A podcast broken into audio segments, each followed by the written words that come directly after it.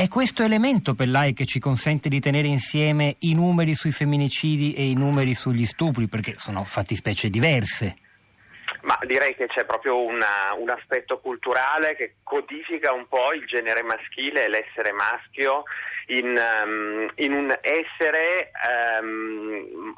in possesso ecco, della, della, persona che hai di fianco, un po' manifestare il proprio potere come un potere che non ha bisogno di chiedere, l'uomo che non chiede mai, uno slogan che è stato famosissimo anche per un prodotto nella pubblicità. E devo dire che poi soprattutto negli ultimi 15 anni dove eh, la diffusione della, della, vita nell'online e l'accesso ai siti pornografici in cui effettivamente ehm, tantissimi uomini si sono eh, in qualche modo persi, a volte sono diventati dipendenti e comunque hanno costruito il loro modo a volte di pensare la relazione tra uomo e donna, ecco, nella pornografia effettivamente la donna che dice no è comunque alla fine una donna ehm, sempre disponibile che dirà sì e ehm, tutta la parte relazionale, emotiva, quel genere di competenze che costruiscono in un rapporto la sintonia e la sincronia degli affetti, dei sentimenti e delle emozioni è un deserto educativo di cui nessuno parla, che sta crescendo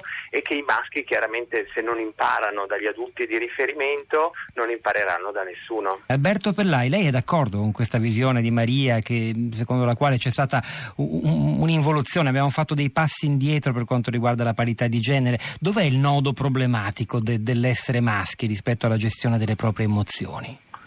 Ma direi che eh, sono due aree differenti. Sulla parità di genere si, si, è cercato di lavorare in modo intenso sul concetto di educazione di genere, sulla problematizzazione degli stereotipi di genere, sulla aiutare chi sta crescendo a, a, vedere con un pensiero critico la modalità con cui l'immagine del maschio e della femmina eh, viene cumulata nella cultura popolare di riferimento, imparando quindi anche un po' a distaccarsene, cioè a diventare chi veramente voglio essere e non chi mi viene detto che devo essere per aderire al copione maschile o al copione femminile, rispetto invece all'educazione emotiva, al fatto che i maschi hanno un problema serio nel momento in cui si trovano in balia delle proprie emozioni, soprattutto di quelle più esplosive e violente come la rabbia e quindi non le sanno regolare, non le sanno dotare di significati funzionali a mantenere relazioni valide, questo è indubbio. Eh, purtroppo il, um, ci sono aspetti educativi per cui l'uomo potente effettivamente è l'uomo che agisce, non l'uomo che pensa eh, e spesso gli psicoterapeuti quando poi incontrano gli uomini che stanno male si rendono conto che sono spesso uomini che hanno fatto tutta la vita ad agire, a stare nell'azione spesso anche per non sentire il disagio di alcune emozioni profonde che si muovevano nel loro mondo interiore. L'altro aspetto è che la forza, la potenza è proprio declinata come un codice di mascolinità, cioè se tu sei maschio e vuoi apparire tale nel tuo gruppo di riferimento, quindi un uomo proprio con gli attributi della mascolinità, devi essere una persona che agisce e che spesso agisce in modo potente, che spesso significa prepotente, vedi l'epidemia del bullismo, se non addirittura violento come stiamo E come si fa momento. ad arginare questa cosa? Cosa vuol dire educazione emotiva e chi può farsene carico? Si parla della scuola, certo quanti compiti attribuiamo alla scuola, ma poi in famiglia che cosa si può fare? Che suggerimenti darebbe lei da, da psicoterapeuta?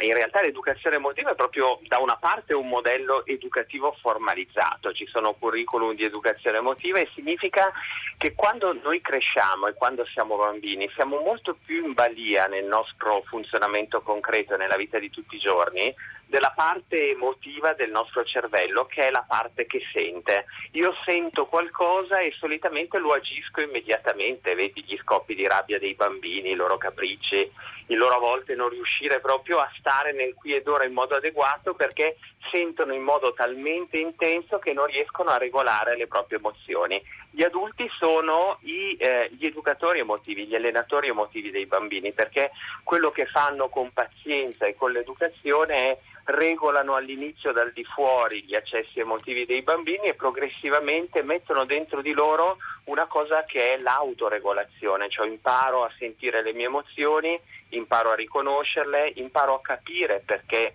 sono così in balia di un'emozione potente, però proprio perché l'ho riconosciuta la gestisco, la regolo e non la faccio diventare un elemento disfunzionale nella relazione con gli altri. Ecco, in questo momento noi siamo eh,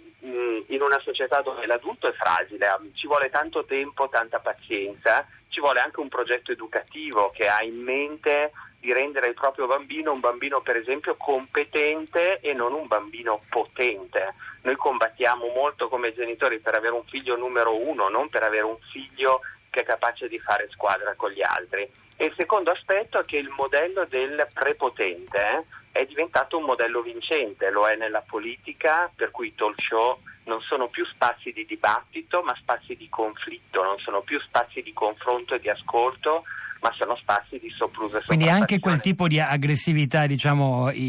innocua dal punto di vista fisico a cui assistiamo magari guardando un dibattito televisivo, ha un legame con questo tipo di esplosioni violente che portano a violentare una donna o addirittura ad ucciderla? C'è un nesso tra queste forme di violenza? È il segnale che la società adulta non è più capace di essere adulta, cioè l'adulto per eccellenza è quella persona che è capace di autoregolare i propri stati emotivi perché li sa dotare di significato e quindi di sa mediare. Lei ha detto una cosa molto importante